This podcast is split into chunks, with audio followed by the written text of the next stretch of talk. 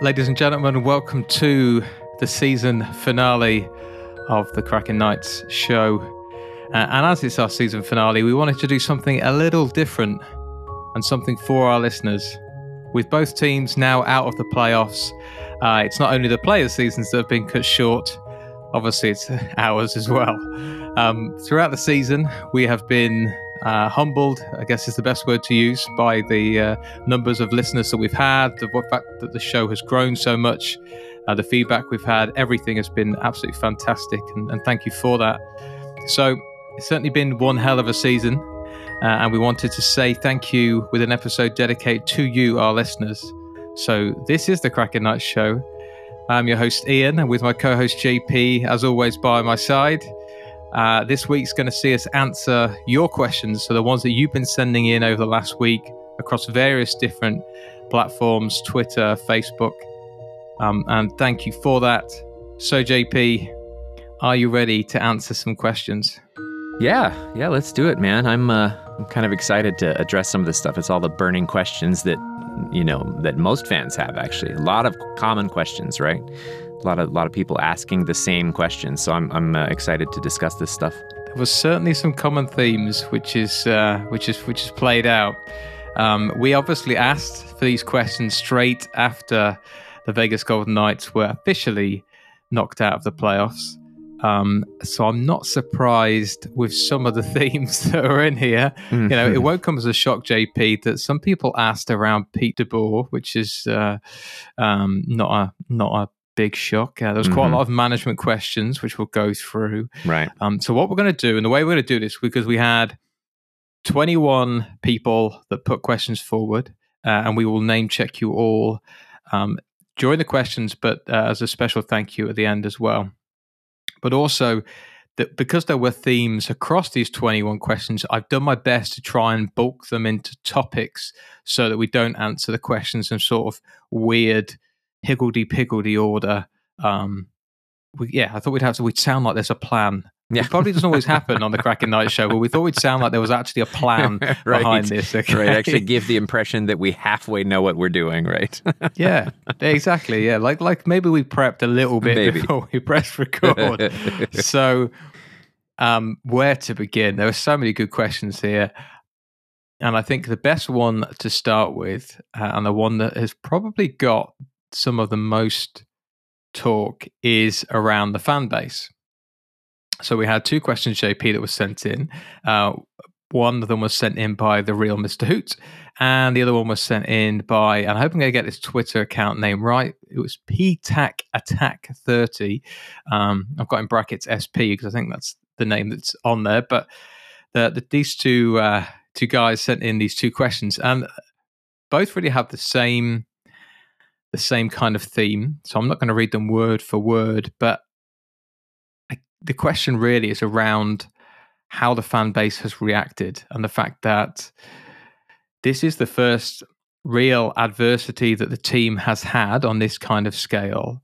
Um, and you know, we always say Twitter is not a good barometer for for anything in life, certainly not uh, politics and sport, but we have seen quite a bit of hatred flying around, uh, both towards Vegas and uh, and from from the fan base. Um, but do you do you think that there is some fans now that will have been switched off, some fans that will have disappeared? Yeah, I think so. I, I think especially, you know, there are some people who follow a sport more casually, right? They're maybe not the diehard. They're not checking on the team every day. And a lot, let's mm-hmm. face it, a lot of fans do sort of start paying very close attention towards the end of a season and going into playoffs. Maybe they keep an eye on it. I do think some of those more fringe fans, um, you know, are more likely mm-hmm. to sort of drop off the fans that are that, that follow maybe a little bit more casually. Um, I also mm-hmm. think you and I have talked about this in the past. Some people follow sports for different reasons, right? And and some some fans clearly when you when you watch the conversation revolving around the Knights, some fans really sort of wrap up their whole sort of moral and ethical fiber into their sports teams in a way like they they feel like well if this if this sports team isn't matching all of my sort of ethical judgments and my moral judgments about how things should be done, I can't support that team. And I think yeah. some of, you know, I'm not that way. It's just sports. You know, I don't have any control over the team. Like, barring, you know, tremendous crimes against humanity, like, I'm not going to stop supporting my team because the front office makes some decisions that that maybe I don't agree with. It doesn't mean you can't criticize them, of course, but but there are some fans who really take that stuff personally. They take it to heart, right? And I do think, you know, since the front office has been a little bit controversial, you know, borderline a little bit ruthless in their pursuit of victory and success. Some of those fans that get turned off by that, yeah, some of those might either leave or not support the team to the same degree. So I don't think there's any doubt that that it has some effect. All that being said, yeah you also hear people saying things like, "Oh, the stands are going to be empty in two years, and they're going to lose all their fans." I don't think that's true at all. The Knights are doing just fine. The games are still packed. Um, I don't think it's going to affect the Knights' bottom line success in any major way. So, I mean, look, like if you're comparing it to season one, that was insanity. Like Vegas was so thirsty for sports. Like there was a massive waiting list. It was hard to get tickets to games, right? That was unique, but I think they've yep. settled into a more kind of standard rhythm for a successful sports team. And there always is going to be some culling of fans and following after that initial excitement. So I think that's just that's natural and yeah, right. It's not not as much fun to watch your team lose. So, um, so yeah. To sum up, I'd say sure. Are we going to lose a few? Probably, but uh, I don't think it will have a major impact on the organization or their bottom line or their finances or anything like that. You know. Yeah. Yeah, I, I, would agree with you. And uh, you're always going to get fair weather fans as well. And I'm not mm-hmm. suggesting mm-hmm. that every fan that chooses not to go is a fair weather fan, but you you do naturally get that. Like you said, some people aren't as you know diehard when it comes to sports as others. It's just something they watch or something they do or something they follow. Right. Whereas for other for others, it is their life, and you know, look, there's, there's no right or wrong way. It's up to the person. Sure. Um, exactly. I was I was obviously talking to you pre-show JP, about the NHL attendances. And I needed to find some way of getting stats into this show. So this was the best way of doing it. So the highest NHL attendance percentage uh, in 2021 2022 was the Vegas Golden Knights with 104% because of the weirdness of the way they count it. Right. Um, even if that dropped by 10%, so here's here's some teams that you maybe wouldn't expect to have such low percentages. The bottom three percentages in the league were Buffalo at fifty percent, Ottawa at fifty four, Arizona at sixty seven, or in their new arena 167,000 percent because they can only get 1,000 people in, but fine. Right. Um, so I had to get that in there somewhere. It's the last episode of, of the series. I have to, there has to be the last dig at Arizona before we uh, sign off. Got to um, take a little and, jab, um, yeah. But just while we're jabbing at teams, um, and remembering that we are we are all sharks apparently, um, that, that that only equates to seventy one percent attendance. That's pretty bad. So if there are any Sharks fans listening to this podcast, firstly, what are you doing listening to this podcast? Yeah, uh, and, and, secondly, where are, what, where's all this love for the Sharks when it comes to actually paying for tickets? Because apparently it doesn't happen. Mm, um, mm-hmm. And you might say, well, they're, they're doing crap. Okay, let's look at some other teams then. So, Florida Panthers, who are our President Trophy winners, were the best team in the league and have been destroying teams, except for when they got destroyed by the by Canadiens in a very weird game. But still, seventy five percent attendance, and that's an average. Okay, shocking. Um, you've got LA eighty percent average attendance in a season that you know they've made the playoffs and it's so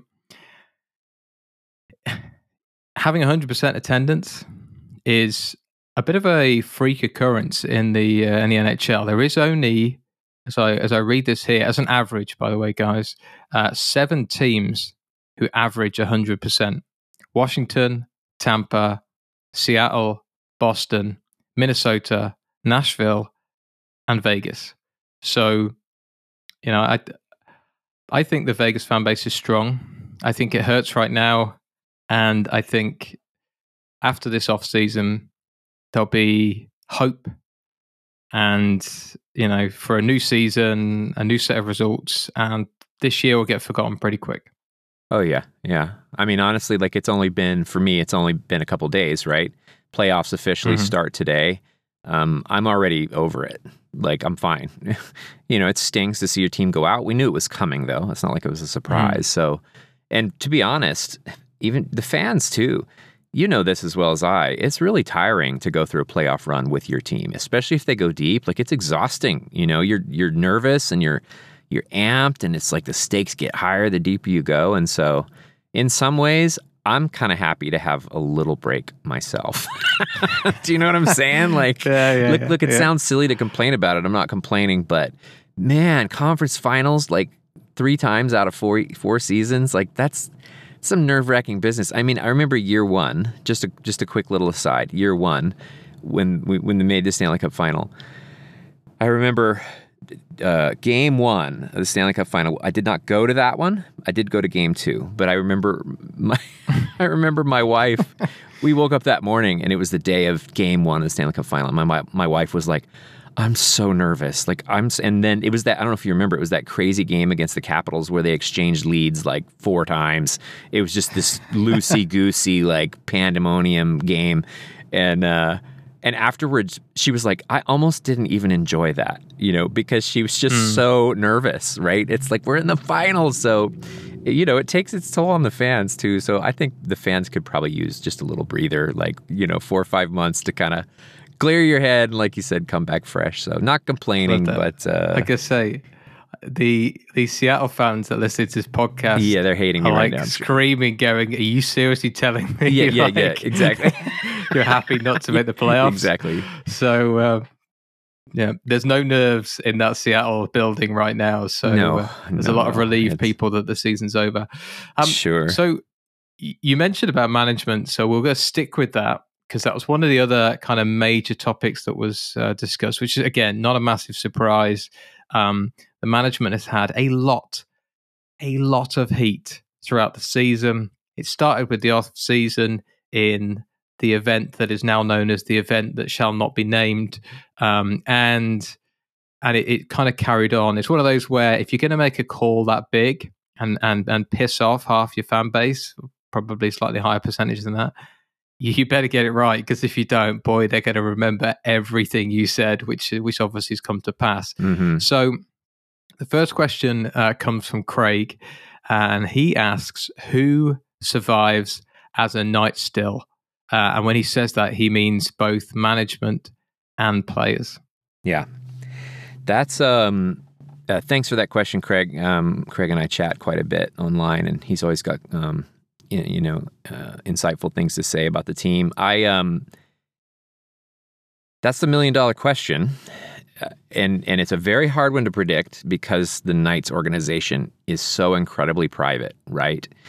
And um, I was listening to you know Elliotte Friedman, you know his what is it 32 thoughts podcast i think is what they call it um, or he might have been actually he might have been a guest on somebody else's podcast but he's i respect him more than i mean he's like one of my favorite sort of nhl insiders nhl journalists his information is usually spot on he's also just very sort of delicate and political and sort of mindful in the way that he says things. Like he's he's careful to sort of try to keep it objective and um you know, mm-hmm. he was saying some interesting things about sort of the behind the scenes a little bit uh, here towards the end of the season.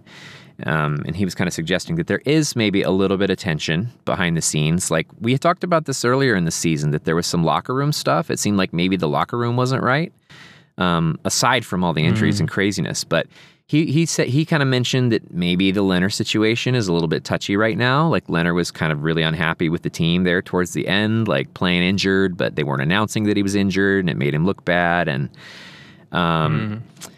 And and he kind of basically said like, look, that's a bit of a powder keg, and some probably some news is going to come out in the off season that's going to shed some light on things that were going on there. So uh, I guess what I'm getting around to is I don't know that the Knights would necessarily be looking to move Lehner, but if he's that unhappy, I could see Lehner maybe wanting to move on. And this is total. I'm just spitballing. I don't really have any evidence to support that other than what Friedman suggested. But but I but it did feel weird. Like like the whole thing with Lehner there towards the end did feel strange. I was like something's going on there. Like it you know, they, and then he was out there for a period, and then they pulled him, but it wasn't a bad period. Like I don't know if you if you remember that game, but um, mm-hmm. you know, towards the end there, he played one period, only let in one goal, and then they benched him and put in um, Logan Thompson. And so anyway, like I said, it's a lot of um, speculating.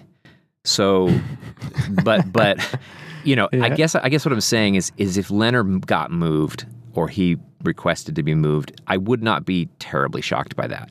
I'm not so sure that's yeah. going to happen, but I, I, it just wouldn't surprise me. Um, as far as like predicting who else, I think if we're just talking cap stuff, like you and I have said this, like Reilly Smith, surely he's moving on. I, you know, I, I think we've probably seen Smith's last game as a Knight. They can't. I just don't think they can afford him. I think they're they're pretty deep in, in forwards. Like I, I think it's highly likely he's probably moving on. Um, as mm-hmm. far as the other players, like, you know, kind of all bets are off. A lot of people seem to be saying, like, Nic Hague, like, he's great. We love him. The team loves him. Um, but in terms of defense, like, the team's deep on defense. They played most of the season without Hague. He was injured this year, and I think they do have to kind of give him a new contract now. So, um, you know, that's the kind of player that, like, it's not that they wouldn't want him, but in this cap situation, I could see them being like, okay, yeah, we'll let we'll let Hague move on, or, or trade him, you know, try to move him to get something for him before his contract expires, or, um, you know, and otherwise, like, look with the cap situation, they're going to lose at least three or four players. They'd have to. Um, yeah, yeah. You know, that's just how, and it's how it goes every season. So, you know, let's brace ourselves for that. As far as um, front office and coaching, I've said this before. I, if Pete DeBoer goes, I don't think it's because of anything performance related. If anything, it would be maybe because there's a rift with management or because or with ownership or um, you know because maybe he's lost the locker room a little bit and sometimes those things can happen through no fault of the coach at all so wouldn't be saying mm. anything bad about DeBoer. Um, yeah, the other thing is who are they going to hire in his place? I know Quenneville has kind of put his name back into the hat. Like I saw in the news, like Joel Quenneville is looking yeah. for a coaching job, and but I mean, I don't know who who you know who they're going to replace him with. So you know, my gut tells me DeBoer's probably not going unless it's all just rage from Foley. You know, and Foley's like, "This is unacceptable," and um, what Elliot Friedman also said, though, which I think is really important, I think the team needs to sort of stay quiet and calm and like breathe for a second. Like they need to not go in and just make a bunch of drastic decisions, you mm. know? So it may be a little while, right? It, I think a lot of fans thought maybe heads were going to be rolling like today, you know? Nah, nah I think they're going to sit on it for a second. I think whatever happens is going to kind of roll out slowly over the off season. Um, management, like as far as the front office, I don't, I don't I don't know what you think, Ian. I don't see them going anywhere. I don't think they're going to can McCrimmon or McPhee. Like, do you? I, I don't see them moving those guys. Yeah. No, I, I don't. And uh, and it's uh, they, so we've we've gone through a multitude of, of questions. Uh, but to just to give a quickly shout out to the, the obviously Craig was the person who asked the, the question for the management, but Chris uh, Collins also asked around the changes to the front office. Yeah. Um, as well. Uh, I, I I think um, that you are going to see the exact same lineup, coaching and GM wise, that you have right now. And I know that's not what people want to hear, um, but I, I don't think that the general feeling from the from the Vegas front office is that this is DeBoer's fault. I think they think that this is a bad year that was you know somewhat out of their control. I think that's probably how they console themselves as they don't really see it as that they did anything wrong. They just see it as being if it wasn't for the injuries it would have been all right in the night. Um, whether that's right or not well we'll find out next year because you can't use that excuse twice. Mm-hmm. um, but I, I, don't see DeBoer going.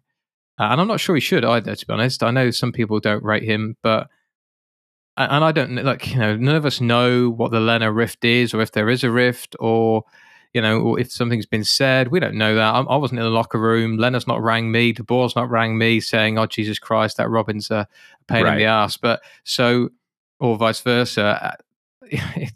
It, it's really, you know, sometimes you've just got to not put two and two together and get 56. You've just got to breathe. And it was interesting that uh, that that they said that on on on whether like you said whether it was the 32 Thoughts podcast or it was uh, a separate piece, but you know, I, I, agree with him. It's exactly what I said in the last episode. Uh, not that he's copying me or anything, but uh, but if, if Friedman is listening to this, then uh, I said it first.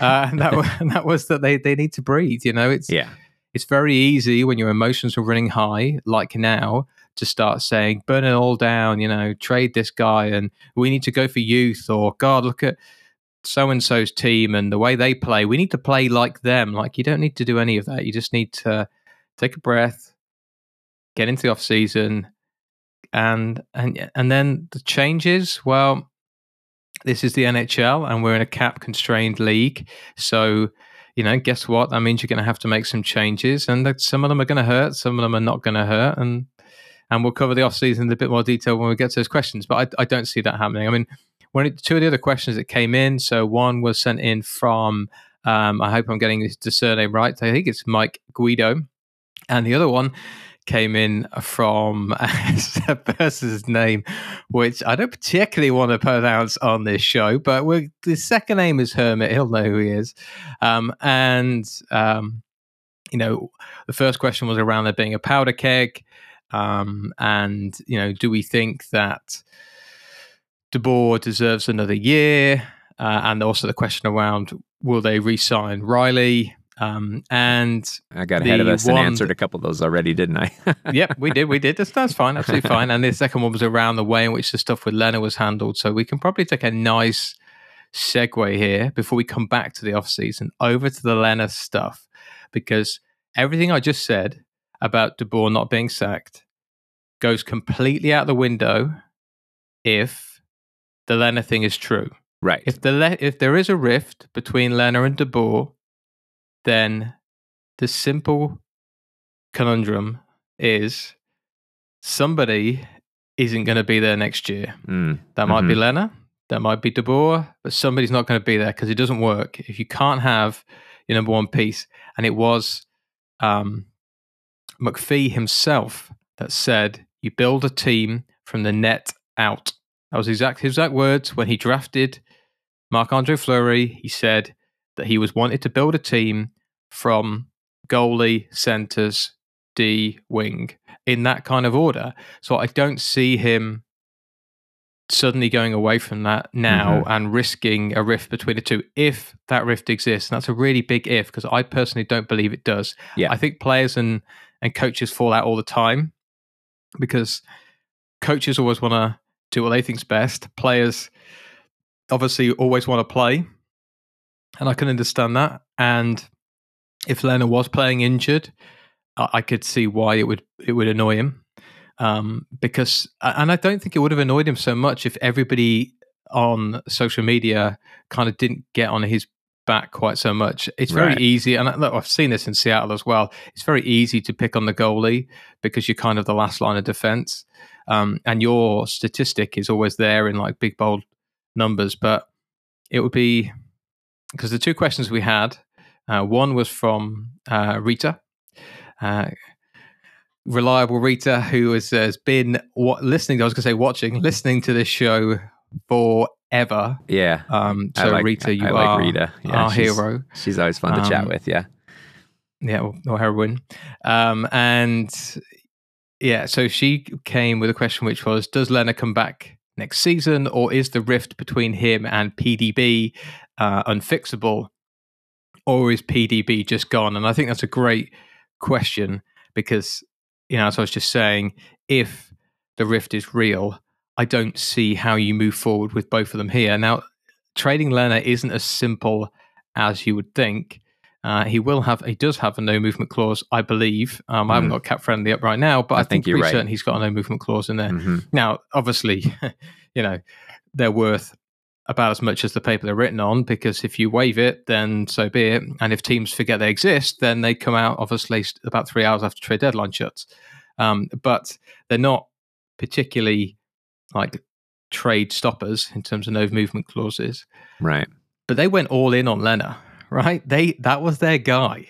Mm-hmm. I, I, just don't know what Lehner has done this year that makes you think he's not our guy. I just don't.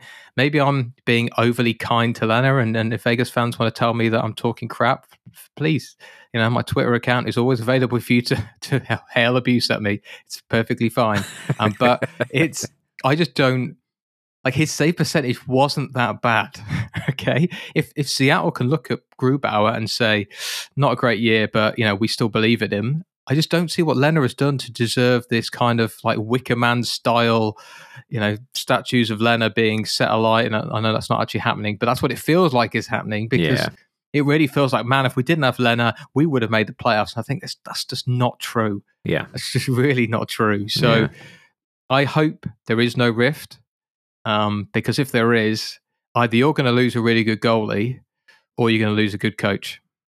Yeah, exactly, and and that would be unfortunate. And honestly, like we've discussed this so many times, and the, the fan base has discussed it till they're blue in the face. So we won't dredge it all up here again. But obviously, the sort of the history of how the whole goalie situation with the team has evolved is a huge part of why Lehner gets a lot of, in my opinion, unfair sort of heat and criticism. Right, the whole Fleury thing. Like we know how that all mm. went, and so we don't have to sort of comment on that again. But um, oh no! But, but yeah, but he and everybody's got you know it's such a polarizing um, topic among the fan base. But you know, I think here's the other thing that people have to remember. Like, let's just use Fleury as an example, right? He had kind of a rough season. His when his father passed away, and he, he definitely was not at his best that year. He didn't have a great year, and that was the year that Lehner was able to kind of step in and and sort of take the net away and uh, got mm-hmm. the team really deep in the in the playoffs during the bubble and all that. And and then you know Fleury bounced back the next year and won the Vezina. So the other thing is just because a goalie has a rough season doesn't mean that that's it. Like that they they can't turn around and have an amazing season. I think if Lehner he had two really bad injuries this year. Um, it's it's you know now come out. Uh, I think it was a shoulder and a knee, if I'm not mistaken. Um, you know, and he had correct, to go out, yeah. go ahead to go have surgery just now. You know, recent. I don't know if he's had it yet, but basically he kind of tapped out a little bit early, a couple games early to go have surgery. So, um, you know, that's going to affect your performance. You, know, and that's probably part of why Lehner, if he was frustrated, that's probably part of it. He's like, look, I'm injured. Nobody knows I'm injured and everybody's criticizing me for not doing better and i'm out here playing with a you know with my shoulders busted and look i could get how mm-hmm. that might feel but um and the other thing about rifts between people look people have disagreements and get mad at each other all the time but people also mend fences and patch things up so just because there's you know two people maybe don't like each other or they get upset with each other doesn't mean in pro sports, people work out their differences too, just like in life. So it doesn't mean that DeBoer and and you know Lehner can't bury the hatchet right? Like they have some off season exactly. time, they have a little chat, you know, and work out whatever bitterness there might be there. People do that all the time, and athletes are capable of that as well. So, yeah, I also even if there is a rift between them, it's not it doesn't mean that it can't possibly be resolved, right? It doesn't mean that they just have to hate each other forever. Like I said, and this is all speculation. We don't even know if that's true, but. Um, but yeah, Elliotte Friedman's comments, you know, kind of make it sound like maybe there's some sort of tension going on, and maybe it's not between Lehner and the coach. Maybe it's between Lehner and the front office. I mean, who knows, right? But um, it's a really I, good point. Yeah, yeah, I think we have to breathe and just like wait and see, right? But uh, anyway, what were we going to say there, Ian? Sorry. Uh, just so that so there's just a little segue it popped into my head because um, and um, Vegas Joe or V GK Joe, as, uh, as, as you are on Twitter, uh, obviously asked if this was Lehner's last season. So to kind of sum all that up, I, I, don't, I don't think it is. And I think you're right in terms of what you said in, about the rift and people reading a little too much into things. I mean, there was a classic one, and we're going to come on to Jack Eichel now.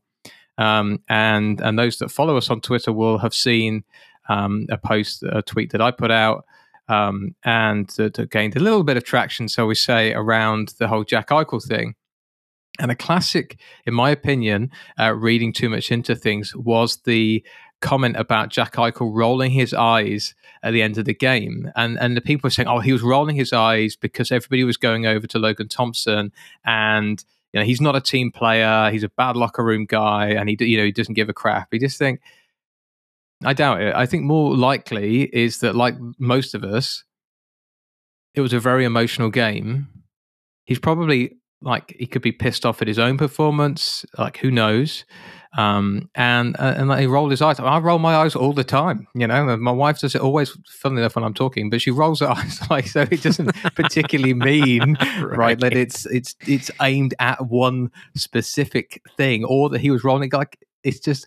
And that's the problem with these things is you can you can really quickly take this stuff well out of well out of context, right. well out of proportion, mm. and you know, I mean, maybe it's just going to take, if there is a rift, maybe it takes the board to sit down with Lehner and say, look, you know, you know what it's like here. We don't come out and talk about injuries, and then they patch it together, and you know it's all it's all fine, ready sure. for the new season. I, mm-hmm. you know, mm-hmm. and I hope that's the case because um, it would be, uh, as I said, you, there is no winner in that trade. If you lose Lehner, I think you'll regret it because I can tell you now, as somebody who's got two of them, um, there's a lot more bad goalies than good goalies in the league, hmm. and mm. um, just ask the numerous amount of teams that have been sp- well, have spent years trying to get a good goalie. You know, looking at people looking at you, Toronto. You know, looking at various other teams throughout the league who would have killed for the goalies that you guys have had in the in the five or so years that you guys have been running. So, and now Jack Eichel is the next question for us to hop over to. Um, and it came from uh, Marty. So from the uh, from our friends over at the uh, two guys and a league and some other stuff in the acronym uh, podcast. so it's not in front of me, guys. I very, apologize. Very long name. We'll get it right. You here. can, yeah, you can, you can, you can rip me when we do our uh, drunk uh, special, whenever that's going to be. Um, but the he's he asked, does a full season of Jack Eichel mean better results? And I presume he means for both him and the team. Mm. I, I, mean, I'm going to say a resounding yes. Uh, all mm-hmm. controversy mm-hmm. aside, look at Jack Eichel's numbers. I mean, look, he, this is a Jack. This is a guy who's not playing probably at his full capacity yet. I don't think we've seen Jack Eichel is not back in peak form. He's mm-hmm. getting there. I think by next season he probably will hit, but he'll be, get back to his peak form. And um, you would have to. You're better with stats than I am, and I don't have them in front of me. But I th- want to say he scored 13 goals, something like that. In oh, in, he's so he's so good, mate, so good. So he's, get it? he scored yeah, he scored. And just just for those people that were like, "Oh, he disappears in the big games," um, you know, yeah, okay. So, but moving on from from that um, horrendously biased comment, um, he's 25 points in 34 games. Right. Uh, he has, which is not bad. Uh, 14 of those are goals, 11 assists, and a plus minus of plus 3 mm-hmm. Um, but you know, plus minus is kind of a bit contextuous anyway. Mm-hmm. But it's going with the full seasons. We do have to go back a few years to see a full season because of his injuries. But in 2019 20, which is uh, before chaos took over our, our league and lives, um, he scored 78 points in 68 games. Uh, the year before that, he scored 82 points in 77 games. Uh, and for those of you that want to say, yeah, but it was on Buffalo, I would say, yeah, it was on Buffalo. Uh, and he scored 64 points in 67 games in 27, 2017, sorry, 2018. So give or take, he's a point per game player. Mm-hmm. Yep. And, and, and if you consider the state of the team, right? The the kind of constant revolving door of players moving in and out of the lineup for the short time that he has been able to play this year. This is a guy who hadn't played competitive hockey in a year, recovering from mm-hmm. surgery, and he still managed to put up that kind of production with a bunch of different line mates, like not in full form, in a new team on a new team in a new city He's never mm-hmm. played on another NHL team. This is the first time he's ever moved. He's dealing with living in a new city. He's dealing with a million things, and he still scored all those points in that mm-hmm. context. So you bet it, when Jack Eichel is when uh, let's say next year we have some good fortune and the Knights lineup is dialed in and they've got chemistry and they're really rocking it and they're kind of maximizing their potential, guaranteed Eichel will be killing it. I, I, I, can't see any way he wouldn't be. I think he'll definitely be back to a point per game or more. And so um, that's that's really valuable. So absolutely, I, think Jack Eichel is um, proving his worth already. I don't think we could have expected yep. him to to do much better than that in the context, you know, considering the situation. And um, I think I think he's I doing agree. great. And then he's not even really right. He's not even really playing with same line mates yet. He hasn't even really gotten to settle in. So I think he's a, tremendously high ceiling, and he's not even close to reaching it yet. Yeah, but he rolled his eyes, JP. He rolled his eyes. Okay, so he's dead to us now.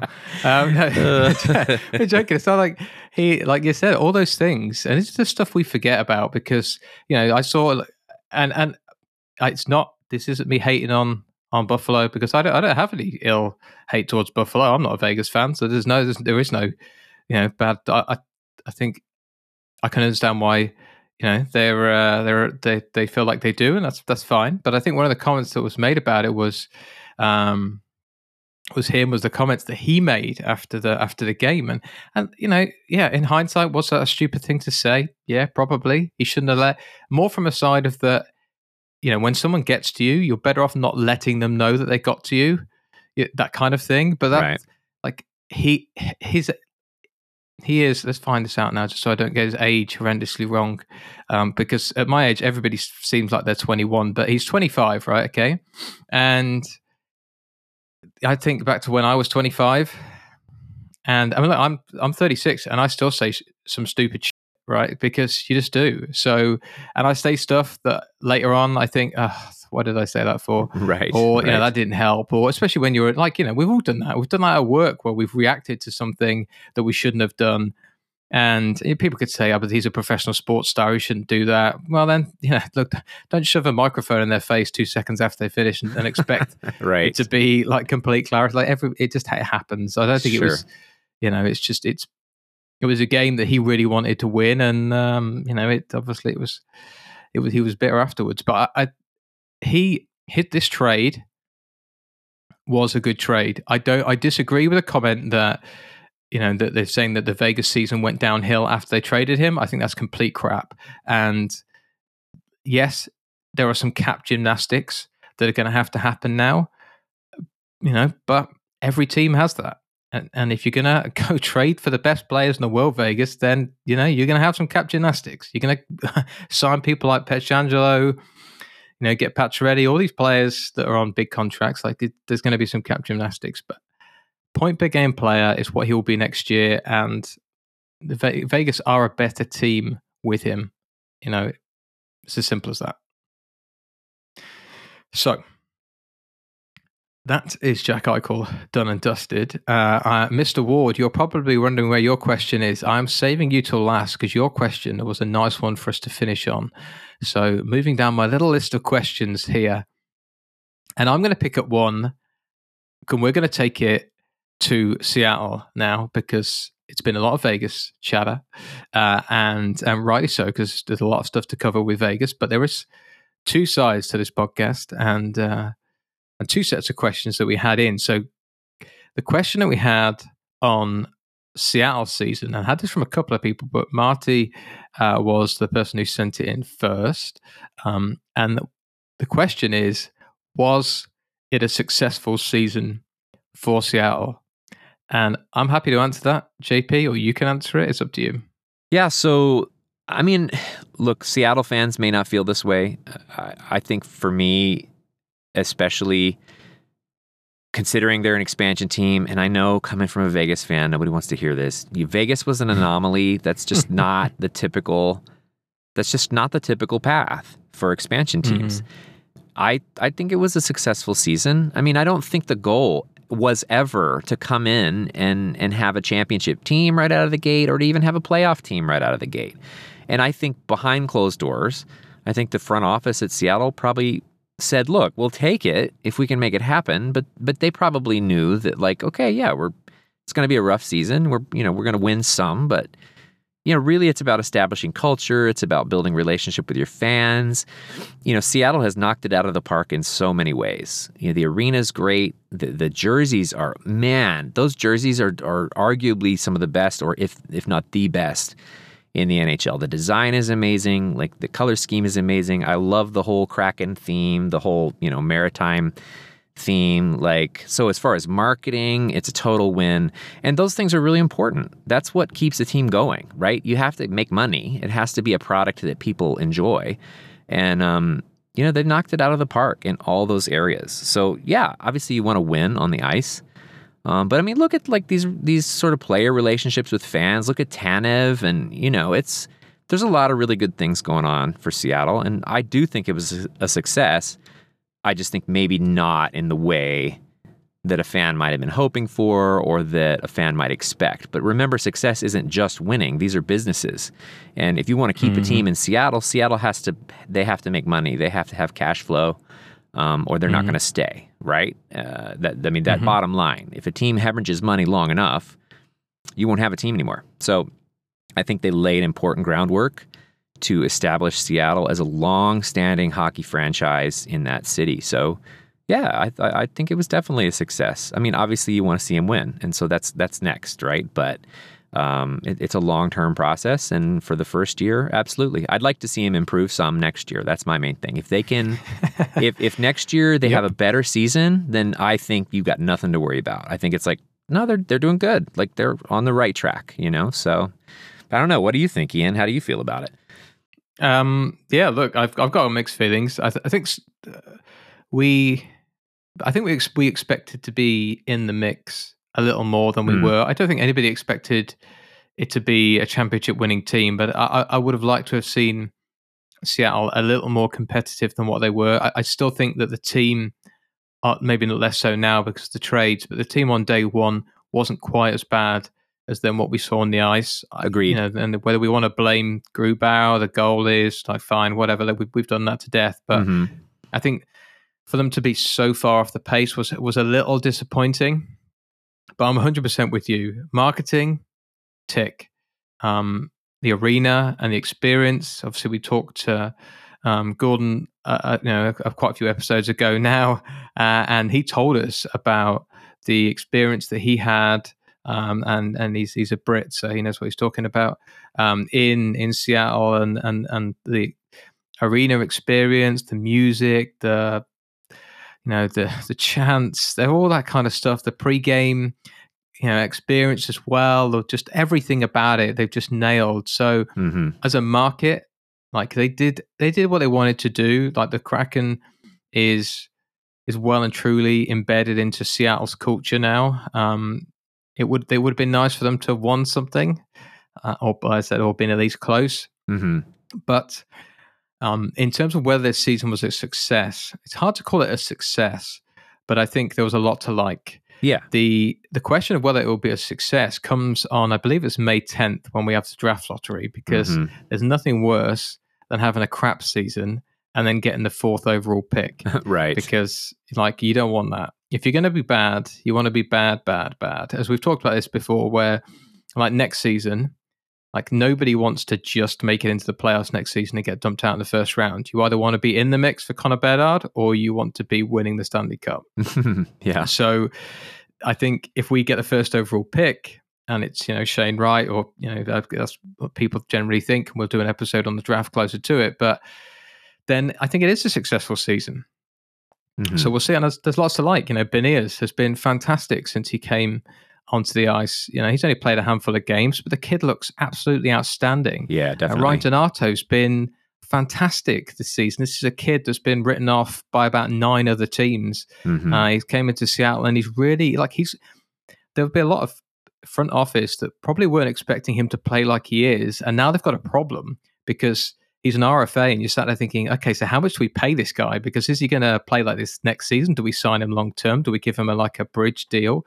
Um, he's really put the cat amongst the pigeons with his with his play this season, which is fantastic. Karson Kuhlman came across on waivers from Boston, and you know the the kid has showed grit and determination, which is which is fantastic to see. Like you said, Tanev is, in my opinion, Seattle's next captain. You know, mm. he's he's mm-hmm. a fan favorite and like he just looked amazing when he was playing. Like, didn't he? Seattle definitely lost some of their fight when he got injured because he was such a such a big character on the ice. I, I, to be honest, I really feel like he was being the captain since the first game. I know Gio wore the C, and and I don't know what was going on in the locker room, but I know what I saw in the ice, and and Tanev at times picked that team up and and carried them on his back. Mm-hmm. So with a better goalie tandem, the team we've got next year, some off-season moves which we'll come to later. I yeah, there's a lot to like about the season.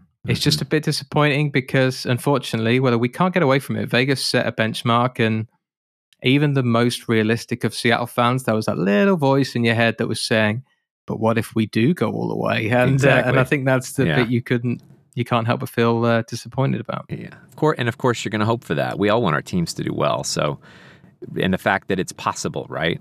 So I, I, totally understand why people would think that, and and you know, well, Vegas did it why can't we? And of course, you should absolutely have that attitude, right? Like the sky's the limit. Shoot for the stars. And um, but yeah, I, I, agree with you, right? There's some, and I think t- losing Tanev had a bigger impact on the team, probably even than we realize. Like you said, sometimes those locker room personalities can really galvanize a team. That definitely happened with Vegas. I mean, you know, Fleury, Nate Schmidt, David Perron, mm. like some of these first mm. year guys, they were really big on morale for the team. They, I think, they had a huge effect on locker room morale and. So, and you're right, Tanev was amazing out there. He was leading on the ice, no doubt leading off the ice. Um, and so I'm sure losing him was a big blow to the team, and that can that really matters. You know, that makes a big difference. So that's just bad luck, right? That's not because anybody did anything wrong. That's just because eh, it's just some, hockey, mate. Yeah, sometimes things hockey. happen, and um, you know. But yeah, I, I, agree with you. There's you know some impro- room for improvement, but um, but in my opinion, trending in the right direction. You know. Exactly. And um, the next question on the Seattle side nicely flows from that one was from, uh, and hopefully I am pronouncing your surname right. And if I am not, then blame the British accent. Um, but I believe it's Luis Quintana. So hopefully I've got that right. Uh, if I haven't, please do let me know and say, man, you butchered my name, Ian. Please just call me Lewis going forward. um, and um, so they have asked, uh, whether or not I think that the line combos will be the same next year uh, or will they be moved around? And it's, it's a good question because it'd be interesting to see actually what Seattle do in the off season, whether they kind of go big or actually they just stick with what they've got and build through the draft. It'll be it'd be quite an interesting off season for them because they've got cap space. They've got no issues there. They're not doing any cap gymnastics on the on the Seattle side. Um, but there is a, a risk that you kind of go for broke and and you regret it. So it'll be interesting to see what they uh, what they do on that side. Uh, the line that he's mentioned, one that he's been impressed with, is the Donato, uh, Beniers, and Eberle line, and and I agree with him. I think you know um, it Beniers has looked fantastic since he came in, and I think Donato makes a perfect sense for him being with him. To me, that's probably the Seattle second line in in 2022 23 season um, and, and, you know it might be a lot to ask Beniers to play second line center when he's only a young kid but he's he's he's shown that he can he can take that kind of pressure so mm-hmm. uh, but I would expect lines to get moved around for all that we just said a minute ago about it being a successful season that's not what the coach is going to be thinking. And defensively, I've I've not been impressed with quite a few starters. Adam Larsson, I've been disappointed with. Um, Vince Dunn, you know, I've been quite vocal on this podcast about my disappointment for him. How he got a plus one in the latest EA rosters on NHL 22, I don't know because like, they must be watching a different game to me. I, I, I, I think he's looked really bad defensively, but you know, fine. Um, so to answer your question, I think the lines will change, but one of the things that is clearly working at the moment is uh, you know Matty B's lines. So I don't see that changing, and we'll, we'll see what they do in the off season, and, and we'll uh, no doubt have an off season special episode to delve into more detail on that. So there's a couple of questions that we have to go through, uh, JP. A lot of them are around the Vegas off season, so I'm going to try and pull these together. And there's a really nice question from Burnsy311 as well, which I do want to pick up on. Um, and I think we will save that one until later.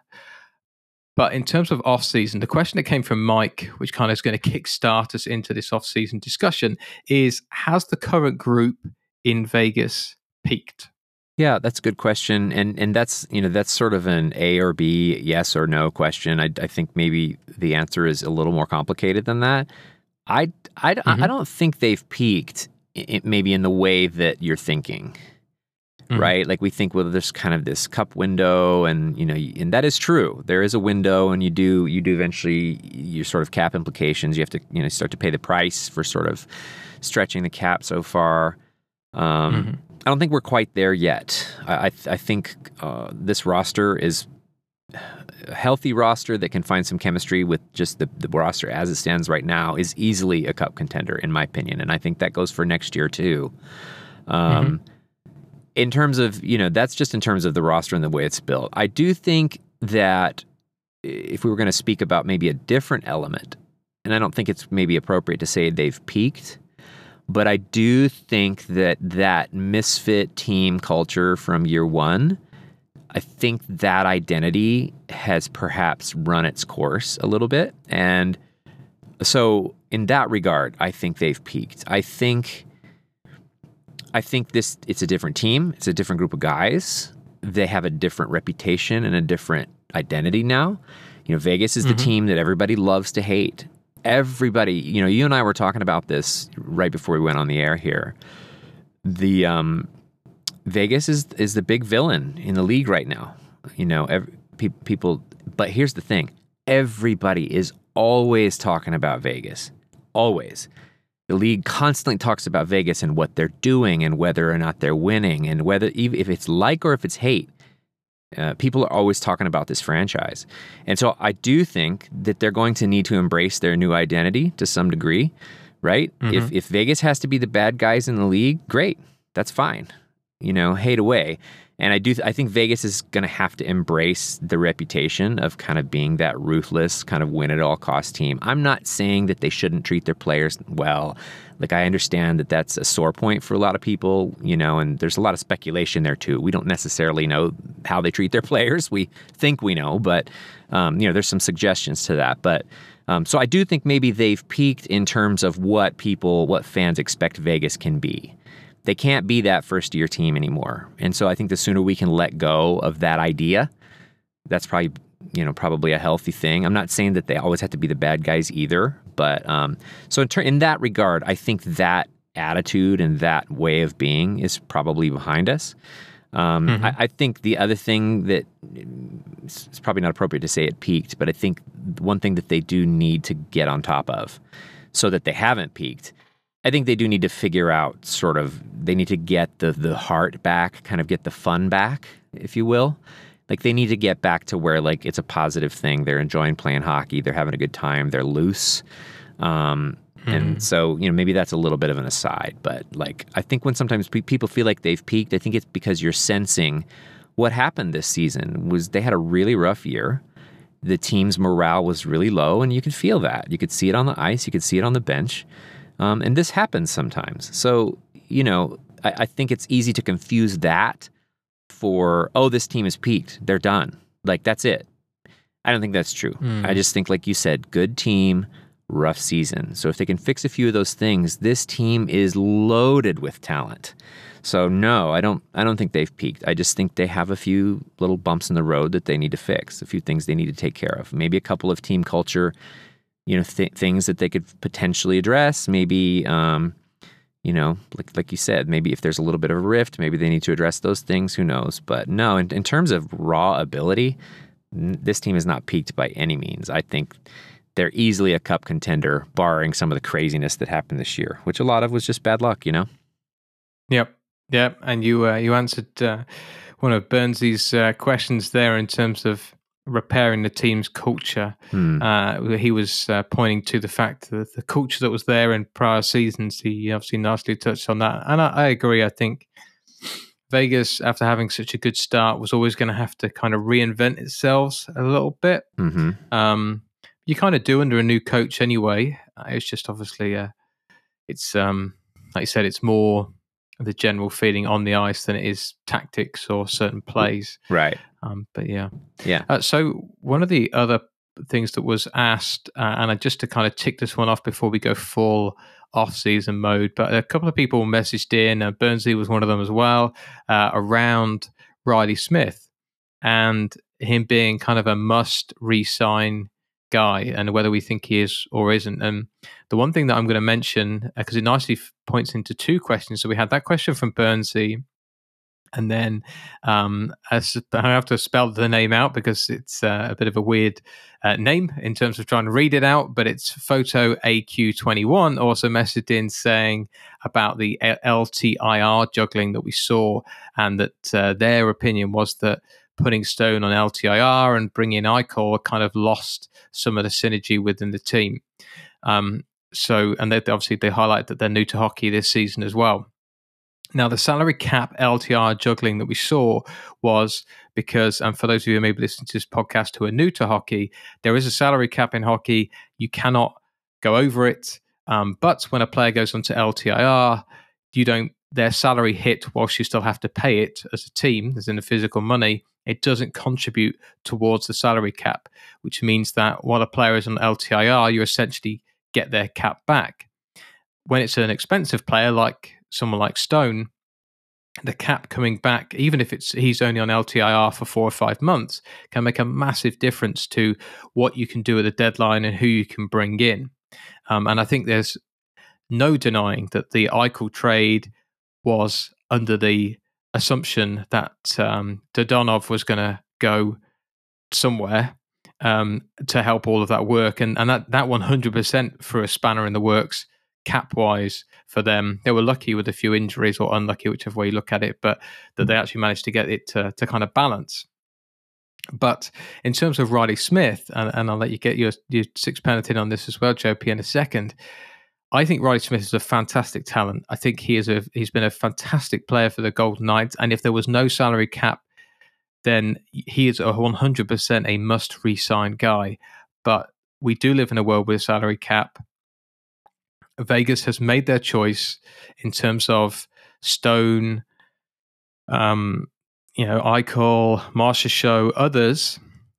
It just doesn't work. It doesn't fit. So as much as Reilly Smith might be a, a re-sign guy, you know, it's um, musical chairs and the music stopped. I'm afraid for him, there is no chair.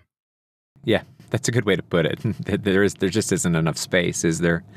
Um, yeah, and, and in referencing um, their question, right? Would it have been better if they hadn't had to put them on LTIR? Sure. Mm. Yeah. I, I, mean, yeah. Obviously, it would have been ideal if they if if they didn't have to do that. But the, like you said, the situation left them no choice. Right. Just a number of kind of, you know, they're pushing the cap. They're pushing hard to try to get the cup. Um, You know, they're being aggressive. That's what you have to do. If you want to win a championship in this league, you have to push hard for it. Like it's a very hard trophy to win. And um, and so I, I think they're doing they're just doing that. But unfortunately, there were a couple of un- unforeseen circumstances that, you know, forced them to have to do that dance. And um, I mean, look, like it wasn't a calculated thing where the management sat down and said, you know what, let's put Stone on LTIR later this season. They were doing damage control at that point, yeah, right? Yeah, the, the yeah. Dadonov trade went belly up. Stone got hurt. Pacioretty got hurt. They were just doing the dance. It was survival, right? I don't think it was like a calculated thing that the front office did, you know they would much rather have Stone in the lineup. They'd much rather have Eichel in the lineup. Like, but these are these were just the realities. So the LTIR thing, I think a lot of people read a little too much into that. Um, do teams, you know, kind of manipulate the cap? Of course they do. they do it within the rules. Some people say it's cap circumvention. Call it what you will, and how you feel morally or ethically about that. You know, maybe there's some loopholes in the rules. All teams do it you know? So we're you know they're all on the same playing field. The rules are the same for everybody. Um, exactly. but it's you know I, I, just think they were doing what they had to do to stay within the rules of the nhl so um, yeah i don't think it's like oh wow that's that one fateful fateful mistake that they made. I think it's like wow they just they had bad luck and they were trying to kind of trying to keep the train from completely going off the tracks right? Um, and in those situations you do what you have to do so I agree, and uh, and you're right. That's uh, um, maybe this is just the accountant in me or ex-accountant now in me uh, talking, but if they don't like the fact that teams use LTIR to have you know as, as to to build up trade bunts, obviously they, they use it on players that are injured. By the way, I'm not suggesting that people use it, mm. uh, you know, for players to circumvent the cap. Mm-hmm. But if it's within the rules, it's within the rules. And if people don't like it, fine, change the rules. Change the rules. Yeah, it is that is the rules, and it is the same for all 32 teams. Um, the questions, the, one of the questions we had around specific players was from Chris Collins, who asked whether or not um, Pacioretty or Patches uh, kind of had his last season as a Golden Knight. I personally, I can say very quickly. I, I think the answer is no. Um, whether or not he resigns when his contract finishes will be another another question. But I don't I don't see him anywhere else except for Vegas next year. I agree with that. I think Pacioretty, the only difficult thing with Pacioretty is as he gets older, like he just gets hurt a lot. But when he's on the ice, eh, tremendously impactful player. I mean, right? Like in fact, there was one little stretch during the season where he was he was scoring at like a goal per game. Like it was he's you know he's really dangerous out there. So um, I yep. agree. I agree with you. Pacioretty, I don't think is going anywhere right now.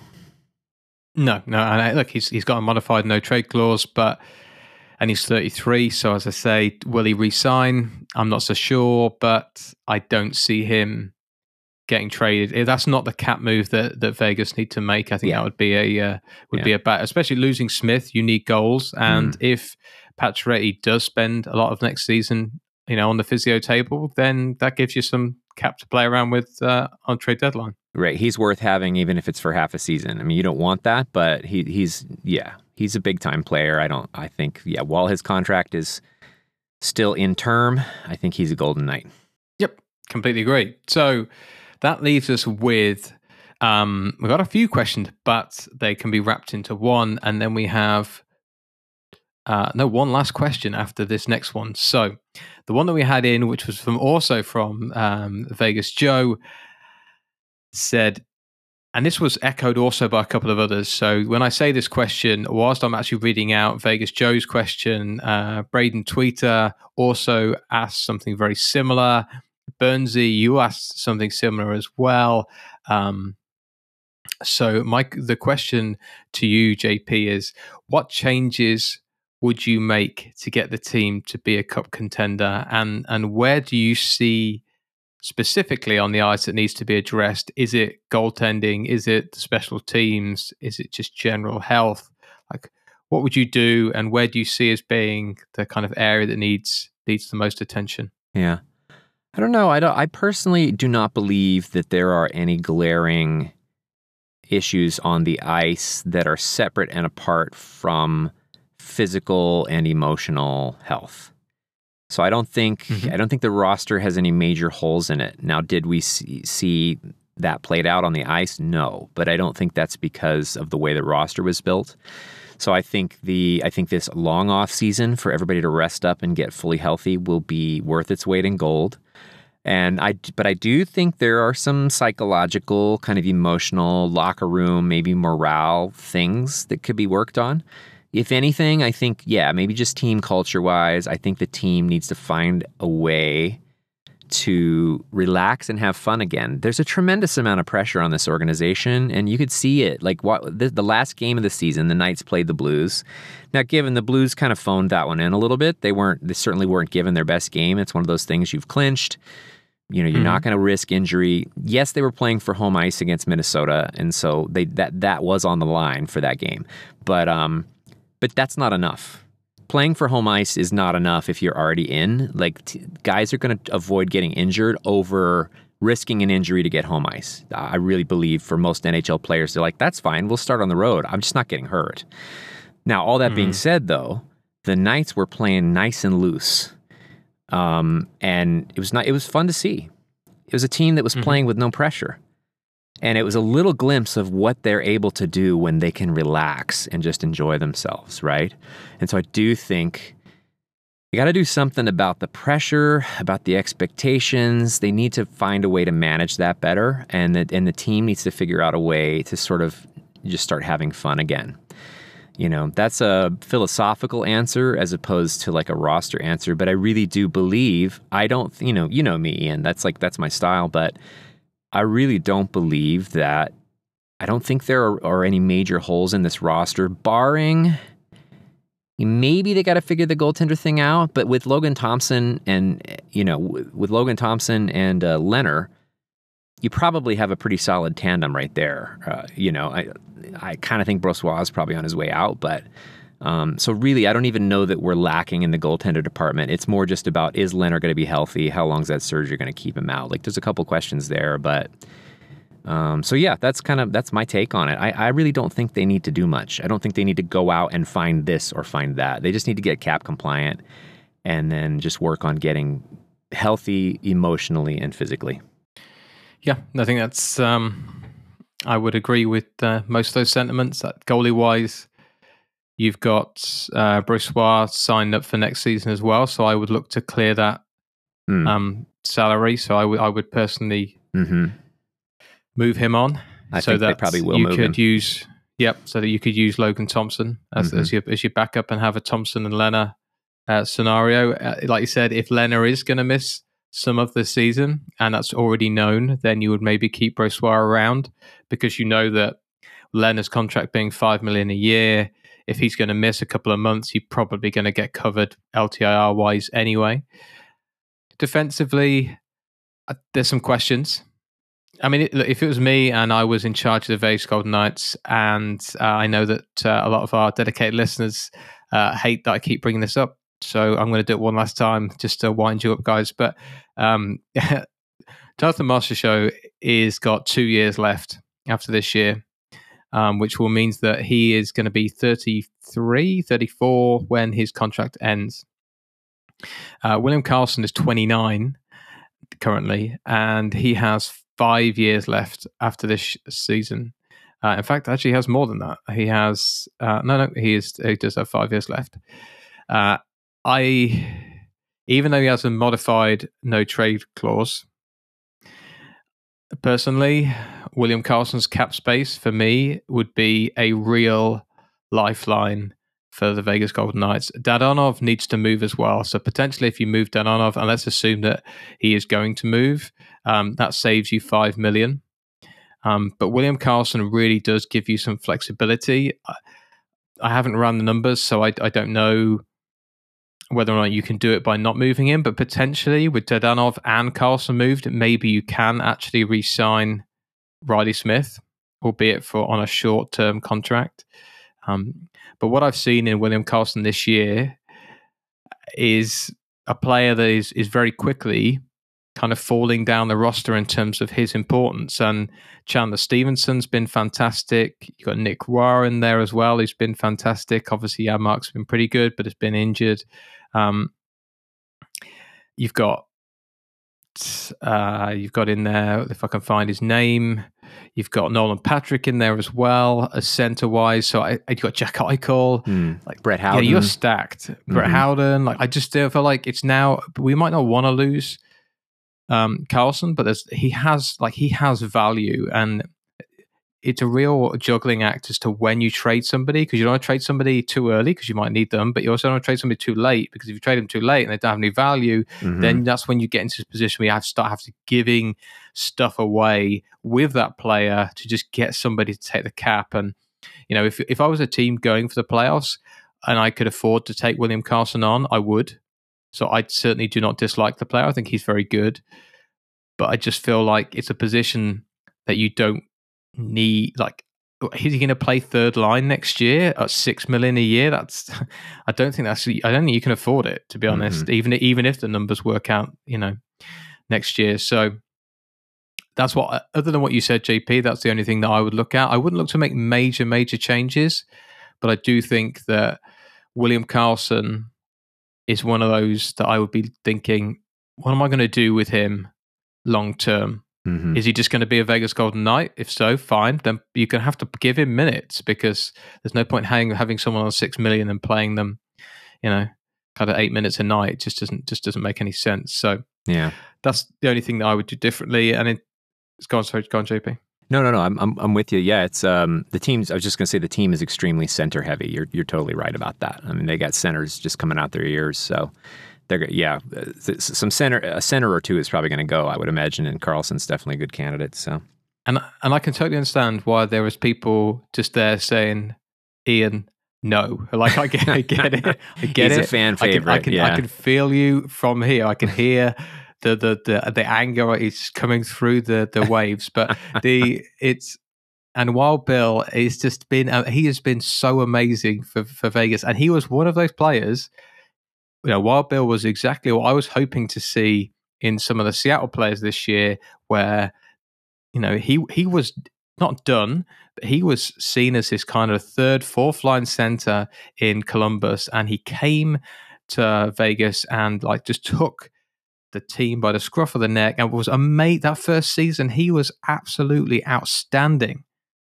But that was five years ago, and the team, in my opinion, has has, has kind of moved on. Mm-hmm. And you know, as I said, he has value. It would be a real sad thing to see him leave, and the management are probably thinking, "Do we need another reason for everybody to hate us?" But you know that's the job of management is to make the decisions that people don't want to make because right. they have to take the emotion out of it and for me if you took the emotion out of it i think he's somebody who has to has to go mm-hmm. so yeah no i think that's a good point I, I, I definitely could wrap my head around that i think i think there's some real logic to it I like that. Some real logic to it, but we all hate the idea. Ian. no, no, no. It's. I, I, mean, I love Karlsson too. I'd be super sad to see him go. But you're right. The, the reality is the reality, right? They're cap strapped somebody's got to mm. go. They've got to make some room. So I mean, and who's it going to be? That's a really tough call. But I think mm. I think you're spot on. I think Karlsson, you know, and he's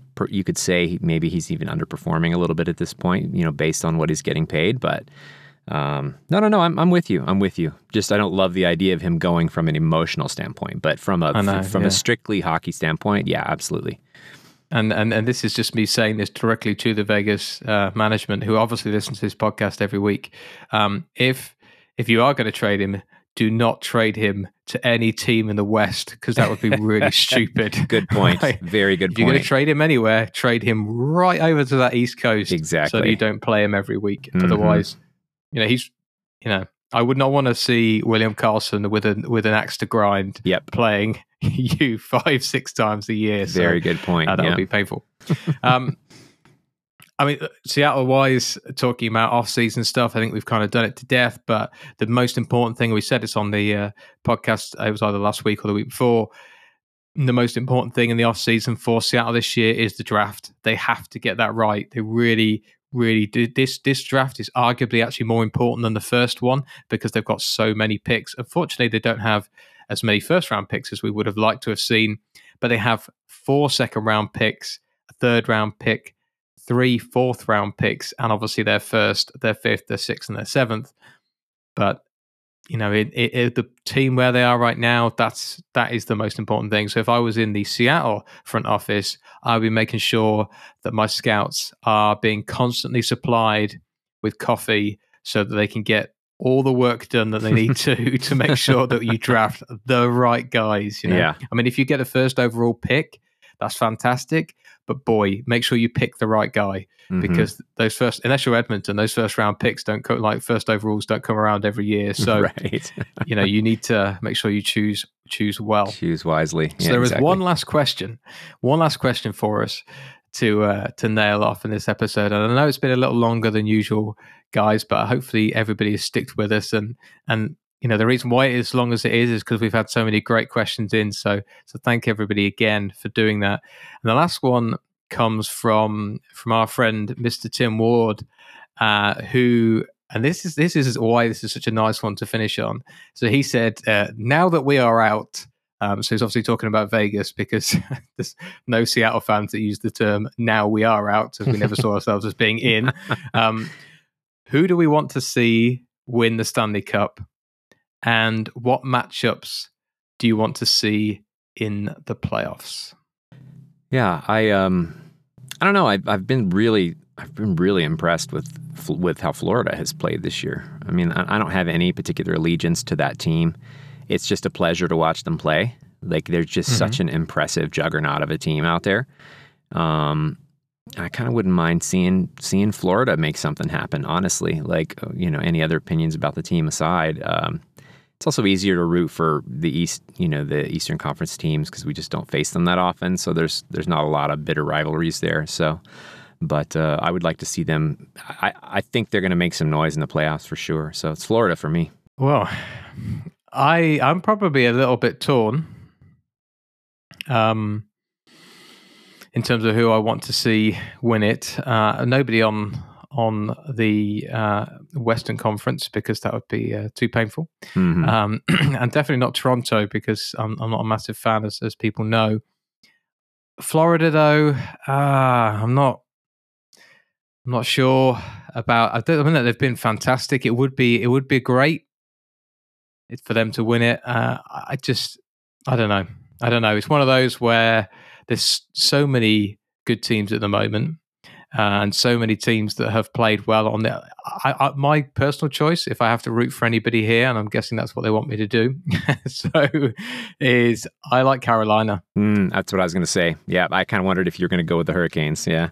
Yeah, and uh, you know, I, we go, I can bore everybody with a real, the full story uh, on another episode. But the first team that I ever really kind of got behind, obviously, was Chicago, as people know. But one of the teams that I always had a real soft spot for was Carolina, and um, Cam Ward was the goalie, and I used to, you know, you know, it was NHL was out in those days, and I'd always be Eric Staal. I mean, they had loads of players that I really, really liked back in the day, and and I, I think the Carolina fan base has been through a lot.